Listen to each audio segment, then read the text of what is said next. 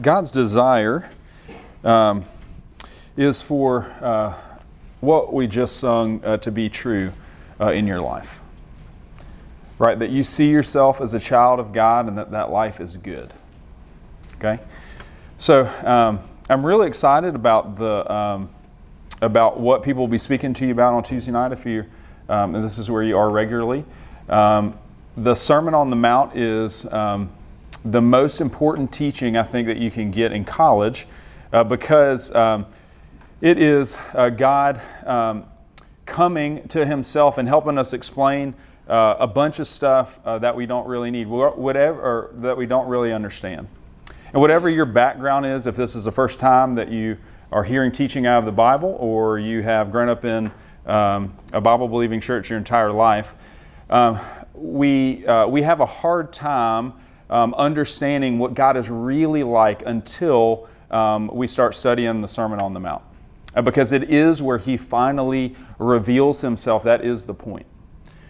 Um, and so tonight I'm going to pray one more time, um, but I want to have a conversation with you. Uh, and I mean that because I want you not just to listen until, like, when is this over or hey, that was fine, um, but I really want you to uh, engage with me as we look at Scripture, as I ask you questions, um, and as you consider uh, what it is that God um, would say, uh, say to you tonight. So let me pray real quick and then we will uh, jump in. Uh, Father, your desire um, is to be present with us. Uh, your desire, Father, is for us to be um, in relationship with you, relationship that we choose uh, and that we keep choosing. Uh, Father, I pray that as we talk about what it means uh, to be spiritually poor, uh, Father, that we would want to be spiritually poor. And so, Father, I pray that uh, your truth uh, would be exciting for us. Father, that truth and reality are something that we would want, um, and that we would want your truth and your reality, and that would be true for us. And so, Father, I pray in the short time that we have together that you um, would move and that your Holy Spirit is just not on. I feel like I have so many things. We'll take this one off.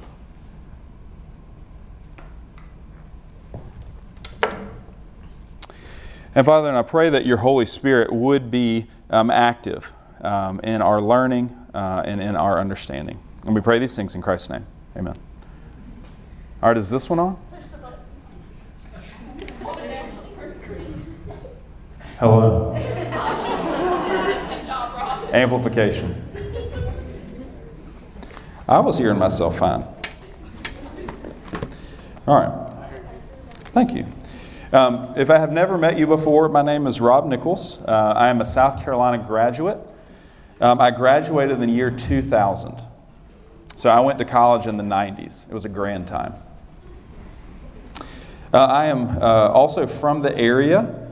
I have four children. Uh, one of them is a baby, and she is wearing a helmet. Um, it's really cute. Okay, so if you want to see a baby wearing a helmet, I'll show you a picture before I leave. Um, but uh, our youngest child, her name is Perry Kate, and she is a, a, a joy to our family, a recent addition. All our children uh, really like her, and so um, that is very helpful to us. Um, I have been um, I've been in relationship with my wife uh, for about 17 years and uh, I still really like her. And I think that she still likes me. So I, I, was very choice in my words. Love, we've got a we. Love is an action, right? Like is uh, emotion, and so I really like my wife. Um, and so I pray uh, that you have people in your life that like you. All right, let's begin. Uh, so, we're, uh, so tonight we're going to have a conversation about uh, Matthew uh, 5, verse 3. If you'll turn with me there, that you, if you're not already there. Um, in Matthew 5, verse 3, uh, and you can just leave that on up there the whole time, um, it says this Blessed are the poor in spirit, for theirs is the kingdom of heaven. Now, I mentioned that the Sermon on the Mount is the most important thing, uh, most important teaching that I think you can receive. Um, because it unpacks and makes bare right who God actually is. You have all sorts of ideas about what it means to be in relationship with Christ, uh, what it means to be saved, uh, what it means to uh, go to church, or all of these things. But this teaching, and I'm hoping, and I'll be praying, um, that, um, that the Lord is um, faithful uh, through those that are teaching you, that this will be an, a really eye opening um, series for you and really helpful um, for you to come to Christ or for you to walk uh, well with Him. So when we see um, when we see the Sermon on the Mount, we have uh, this picture that the that the author is painting um, of Jesus coming. Uh, he has a crowd. Uh, he calls his disciples to himself. Uh, he sits down up from them and he begins telling them stuff. Um, there's all sorts of things that telling him, uh, tell, uh, all sorts of things that he can tell them. But he begins with poetry. I don't know about you, but when you start talking with people, I'm, I'm assuming that's not the place that you start. Correct? And so I believe that he does this because he wants us to especially remember, right, this, uh, these ideas that he gives. Because, he, because we all, if, if, I'm, uh, if I'm reading the room right, all have different ideas about what it means to be blessed, right? What it means to be fortunate, what it means to have advantage in this world. And of all the things that he could say, that is where he starts. He says, I don't know what you think, but I want to tell you what I think. I want to tell you what it means to actually be blessed. I want to tell you what it actually means to have advantage in this world. I want to tell you what it actually means to be fortunate, really fortunate. And so he begins to unpack that because of all the things that we think, that's probably not what we think about what the things that he says are fortunate are. They're actually the exact opposite of the things that we think, particularly this first one. He says, being poor in spirit, whatever you might think or have heard uh, about what that means, I assume that as soon as you read it, you're like, no. There's no way that that is what it means to be fortunate, and so we don't even consider, we don't go further. In our conversation tonight, I really just want to spend time on uh, three ideas, okay? So I've told you what it means to be blessed, and we may speak a little bit more about that in a minute. But, uh, but secondarily, I want to talk to you about, what it, um, about why you need to understand about uh, God's kingdom, and you need to understand that a little bit better. I think it'll be helpful for you. And the second thing is, I want you to understand what it means to be poor in spirit and that you need to be poor in spirit. That you need to fight to be poor in spirit. That your life with God will be what it's supposed to be if that quality is yours. You are fortunate if you have this quality, if you are poor in spirit, because you have this promise. What is the promise? For theirs is the kingdom of heaven.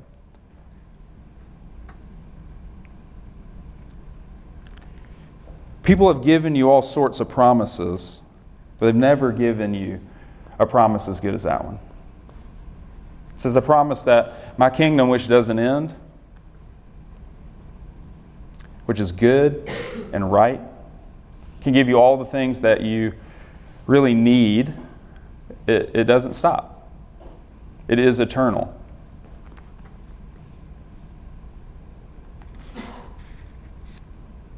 How do we know that this is good? Is because He tells us.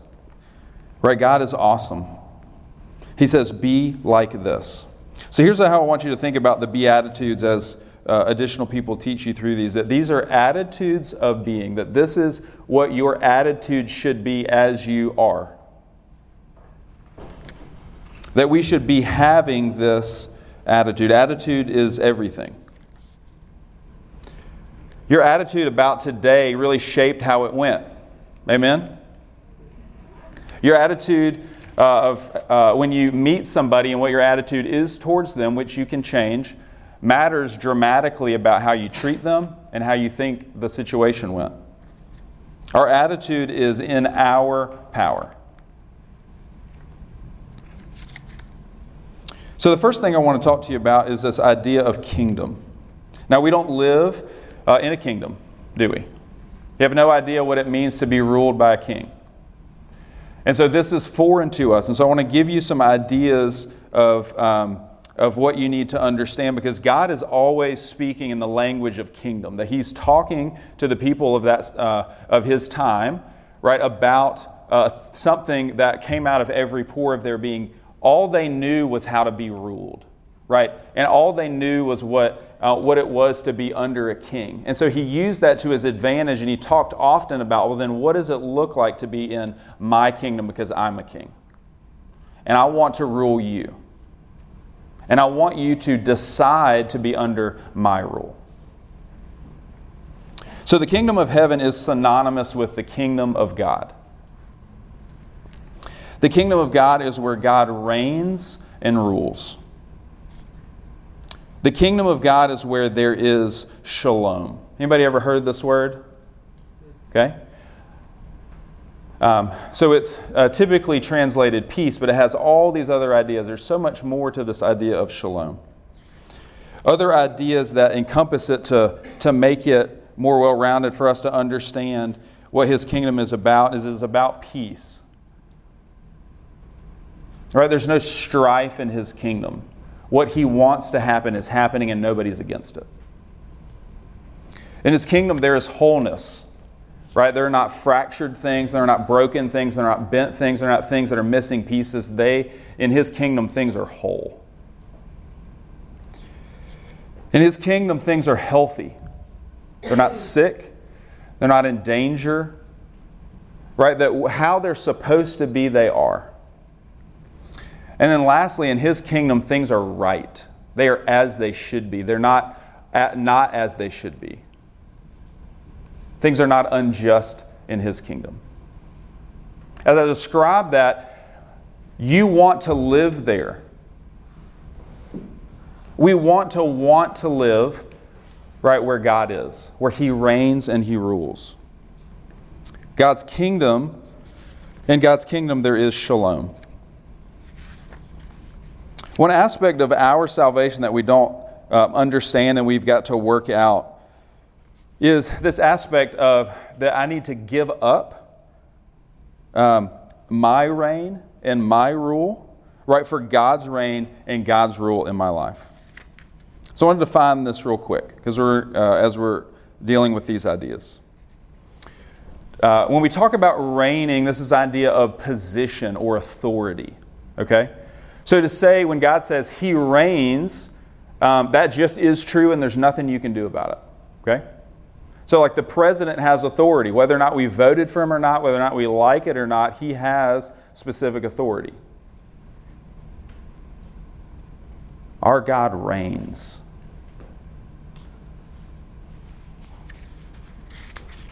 And so we need to recognize that. But ruling is different. Ruling is controlling. Okay?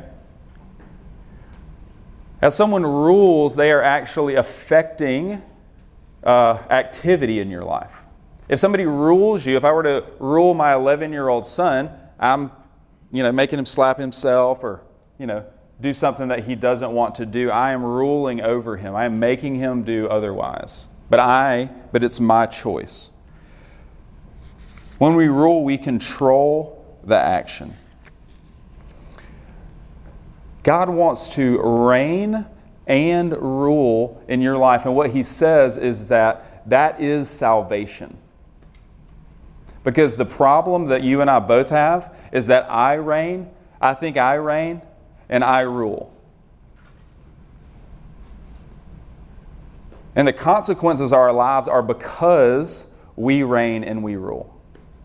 And he smiles at you and he tussles your hair. And he says, There's a better way. He's kind like that.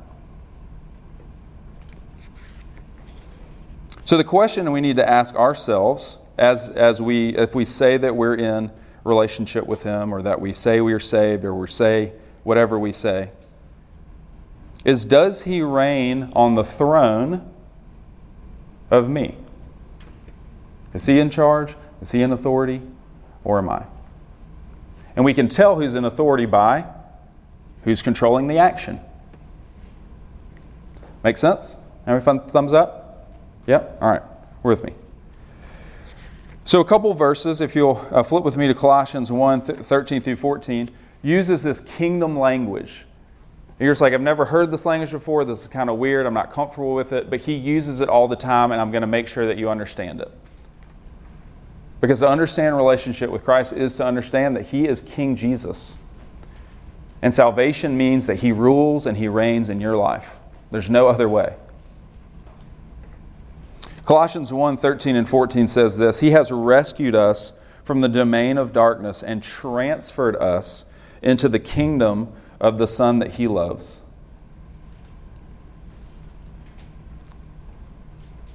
And in this kingdom of His Son, we have redemption and the forgiveness of sin. Colossians 1 13 and 14. That's good news for us. In relationship, we are rescued.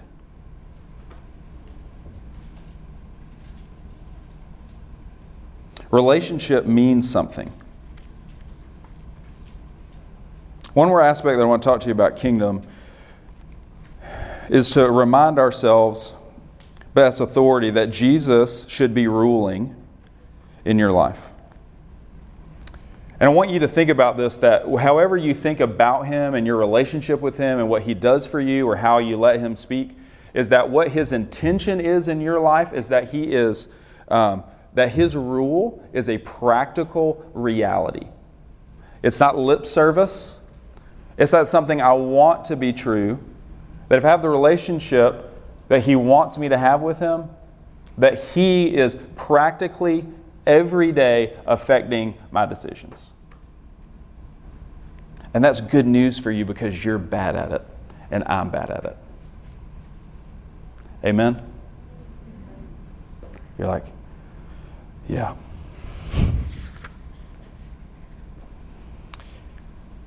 To put it another way, John 3:36 says this, "He who believes in the Son has eternal life." Right, the idea there is trusting, a trust relationship.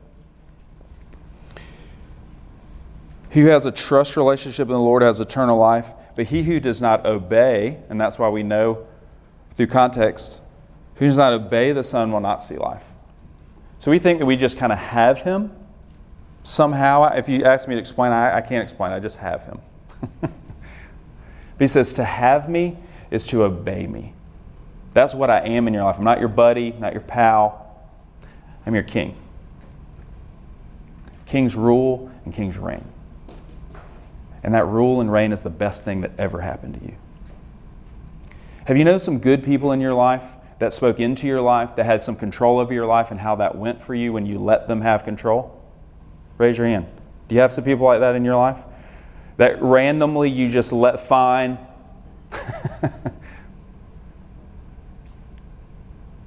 and because they were good,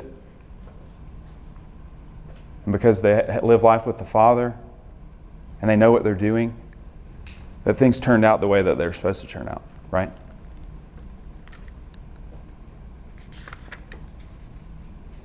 First John 5:12 The one who has the Son has life. The one that does not have the Son does not have life. Life is found in the kingdom, under God's rule and his reign.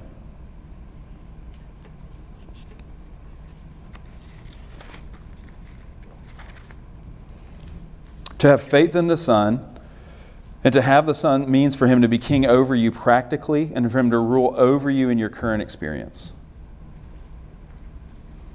Many people have been sold, I was one of them, have been sold a story of God's redemption that does not include this aspect.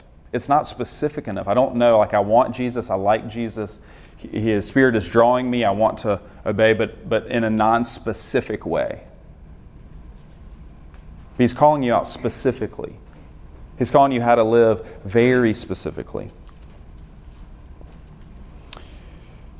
See, he who has no king has no savior.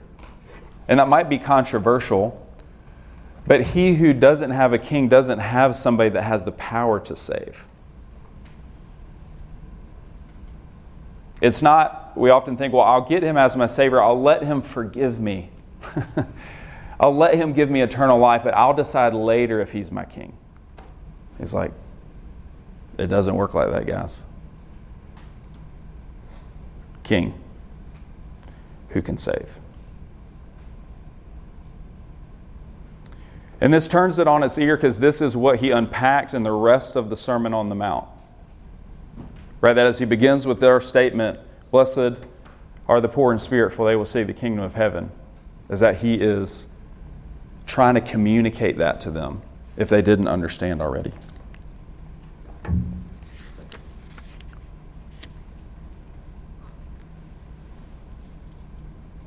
God's kinghood in your life is not optional. If you want to have what He offers, it is not optional.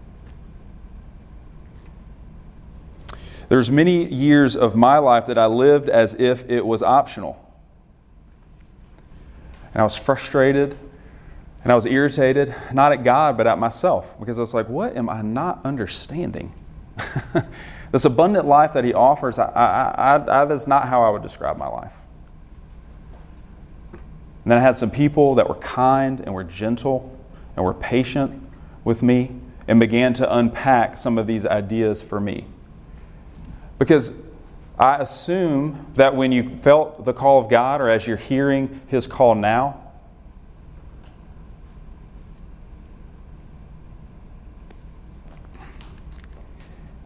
that you maybe didn't know what you're getting into or didn't know what comes next. But really, that is most of, of Jesus' teaching, is he's trying to help you in as many words as possible tell you what, what life looks like after you meet me, after you come into relationship with me. So, one quick thing about Sermon on the Mount, and then we'll, we'll land the plane with um, talking about being poor in spirit. So we're thinking about the Beatitudes as it relates to the Sermon on the Mount. How many of you are familiar with um, the Ten Commandments or the Decalogue or God's ten words? Yep, you've heard of this, right? You've seen them somewhere. The Decalogue is uh, is um, the stipulations of relationship for Israel. That um, there were uh, these people that God made that came from a man named Abraham. They were enslaved in a place called Egypt. That he raised up this person to deliver them. Not just maybe to direct the deliverance would probably be more accurate. But as these people that had been in slavery their entire lives were rescued miraculously through what God calls in Exodus 19 his, um, his mighty hand and an outstretched arm. Right? He brought these enslaved people to himself. And it's at this place that he said, Hey, I know that you've known nothing in your life but slavery, but I want, but, but I wanted to introduce yourself to you. I'm, I'm Yahweh. I'm the God who created everything. I created you. And I want to make you a people for myself. And basically, he's calling them out, right, to be his bride. He's calling them out to make covenant with them. And the Decalogue actually is the stipulations of that relationship. He says, Hey, I want to be in relationship with you. Do you want to be in relationship with me? Then here's what it looks like to be in relationship with me.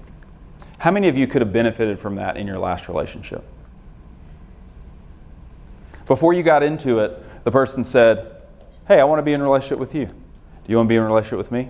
Here's what it looks like to be in good relationship. Raise the hands. Yeah? Yeah, that would have been helpful. so, why I go into that detail is because that image of a good, loving, and powerful God coming to a people who don't deserve it, who don't know anything other than slavery and God comes and offers relationship with them as stipulations. They, that is burned in their brain. That is when they became God's people. They will never forget that image throughout their history. And what Jesus is doing here is he's recreating that picture. That is God coming to a people and offering relationship to them, and then spelling out what that relationship should look like. What grace and what mercy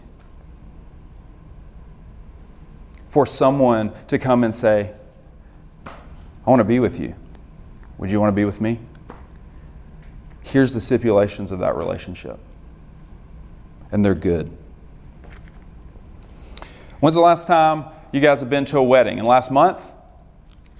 Yes, do you remember the vows?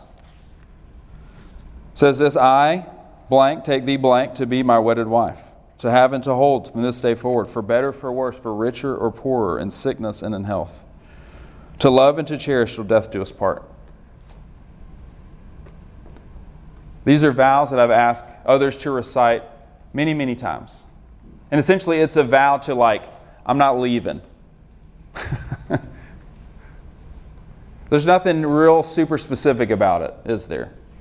It's just like, I'm in and I'm not going anywhere. I promise to not go anywhere. But God wants to give us better vows, a better understanding of what it looks like to, uh, to walk with Him. So, one more place I want you to turn, and then we'll land the plane. I want you to turn to Psalm 15.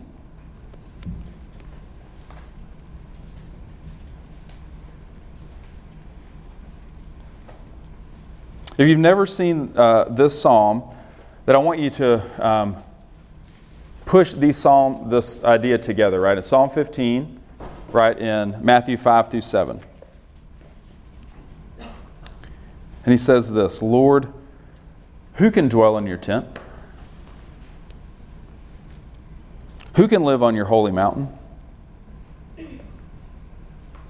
Right? It's the same idea as is asking a question, he's going to answer, but as God sits down, as he says who his, what his kingdom citizens are, right? Who they are and what they're about, it's the same idea. He wants you to know, it is no mystery. He wants you to know without a shadow of a doubt what it means to be his. He wants it to be simple and straightforward. And He wants you to agree with it and to do it. How many of you are guilty of overcomplicating absolutely everything? Raise your hand high, own it. we need a king in our life who keeps it real simple.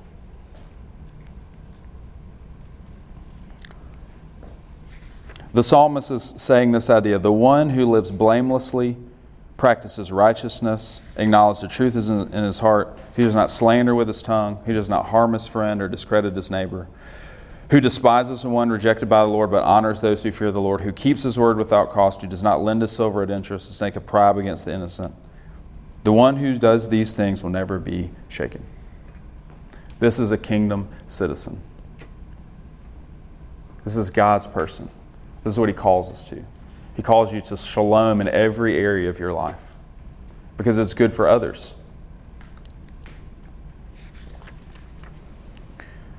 So, lastly, we come to a poor in spirit, and we'll, we'll be quick as I can with this. Fortunate are you, blessed are you. It is a sweet condition if you find yourself like this to be poor in spirit. Because if this condition, this quality, these values are yours, then God's kingdom is your kingdom. He's saying, That's how I want you to live. Somebody that you've never heard of said, To be poor in spirit is to be poor in the inward man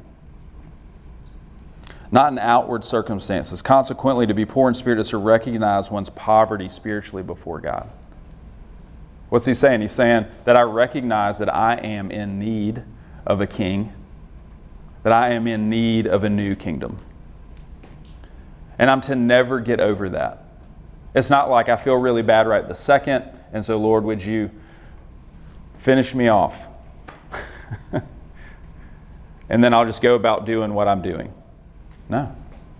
He says that we've come to understanding that who I am and how I live my life is insufficient, that I'm not happy with how I'm living it, that I'm not good at it, that I keep on not getting the results that I want to get. I'm unhappy, I'm upset, and I'm lost. He said, if that's you, right, if you feel that way, then you feel like you need a king. And if you feel that way, then you feel like you need a Savior. And he said, I need you to stay there. Do you understand that? Is that is what He's telling you? It's like that is good for you. See, as Americans, with all the distractions we have, with all the things that we can do, with all the things that we can have, this is probably the thing that we struggle with the most. All I'm trying to do of every second of every day is not feel poor, of not feel like I need something. That is basically a lot of our lives. As I'm doing every ounce of energy I am to not need something to distract myself, to have fun. And he's saying, that's actually the opposite of how you should live. I need you to understand that you're poor, blind, wretched, and naked, and that you need somebody else. Another guy that you haven't heard of says this is the opposite of self esteem, self assertion, and pride. Humility is one of the chief of all Christian virtues. It is the hallmark of the child of God. Humility means having a poor opinion of yourself, of your powers, and of your faculties. To use the word of our Lord in the Sermon on the Mount, it means to be poor in spirit. So, where do you find yourself?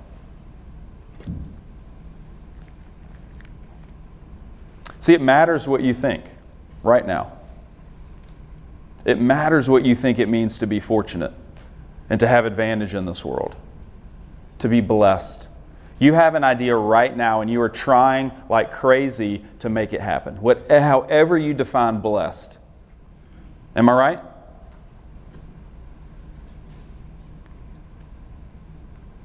And so, as God is having his saying his piece, that we need to consider who do I believe? And I would ask that you look at the results because this is what I did in my life.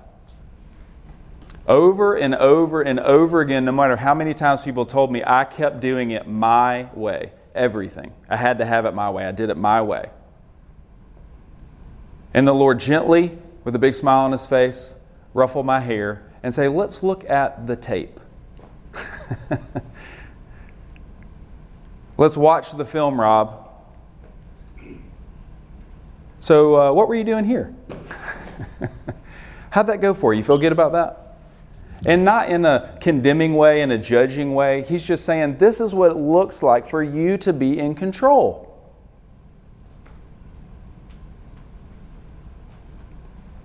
And it wasn't until he kept, the Holy Spirit kept asking me that question and kept asking me, Are you okay with you being in control? Are you happy with what's going on? Because all there is is more of this. He says, I've got an idea. I've, I've, I've told you this idea several times, but uh, let me offer it one more time. There's nothing complicated about this. What salvation means is, hey, Rob, I want to be your king because you suck at it. It's the most gracious thing that everyone has ever asked me.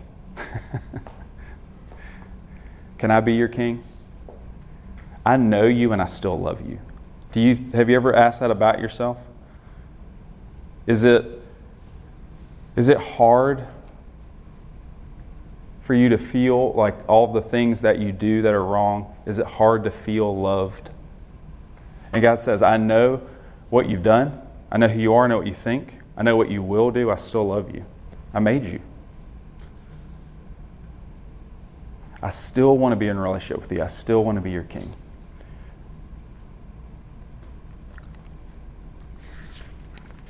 To be poor in spirit means to never get over the spiritual reality that face. I need to always need a king. I need to always need a savior. I need to never graduate or mature from that. My attitude will not change. I am always a debtor. I want to share two last scriptures with you, and then um, Adam will come up and uh, close our time.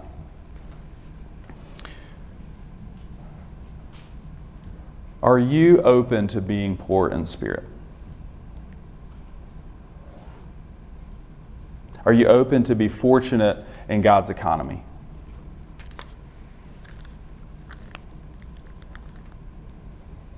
It's something you are or you aren't, but you can decide to do it. In Matthew 5, uh, 9, 12, he says this um, that's really helpful for us. He says that, that it's only the sick, right, that need a doctor.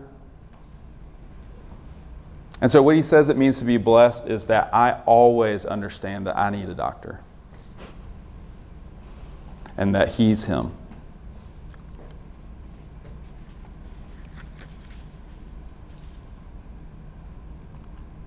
So here's what I'd like you to do uh, to close before, and Adam, you can come on up.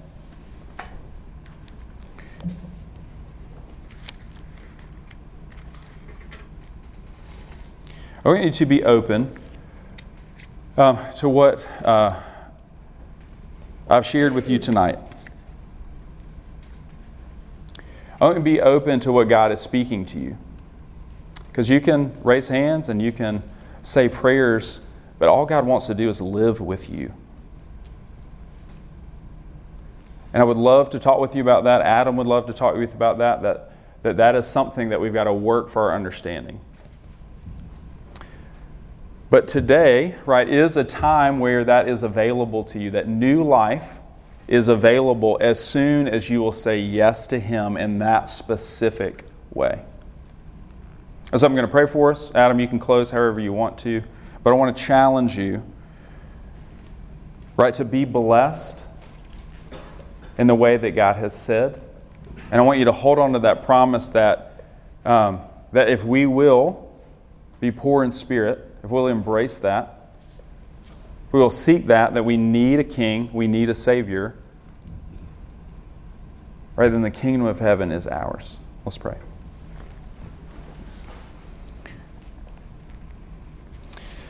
Uh, Father, there's um, lots of things that um, we can think. But Father, I pray that the overwhelming idea that they got out of our conversation this evening, Father, was that you love them, right, and that you want them to be your king. Father, that they would start to smile about that possibility. That the only thing between me and you being my king is for me getting off of that throne and starting to live as if that is true. Maybe we've wanted it to be true, but we've actually never done anything about it. Father, new life doesn't start until that starts. And so, Father, I pray, Lord, that you would grieve our hearts if we were far from you. Father, I pray that you would make us dissatisfied with our rule and that you would draw us, Father, to yourself so that we would long for someone else to rule, and that is what you want. That is what you created us for. You created us to be to live lives that are dependent on you. We were not created to live a different way. And my testimony is that abundant life starts when I started doing that. When I started to learn to live dependently on you. When I started to understand and not take a day off that I am poor in spirit that I need a king, that I need a savior. Father, transform our minds and help us get that idea. I love you, Father. Thank you for this time. In Christ's name.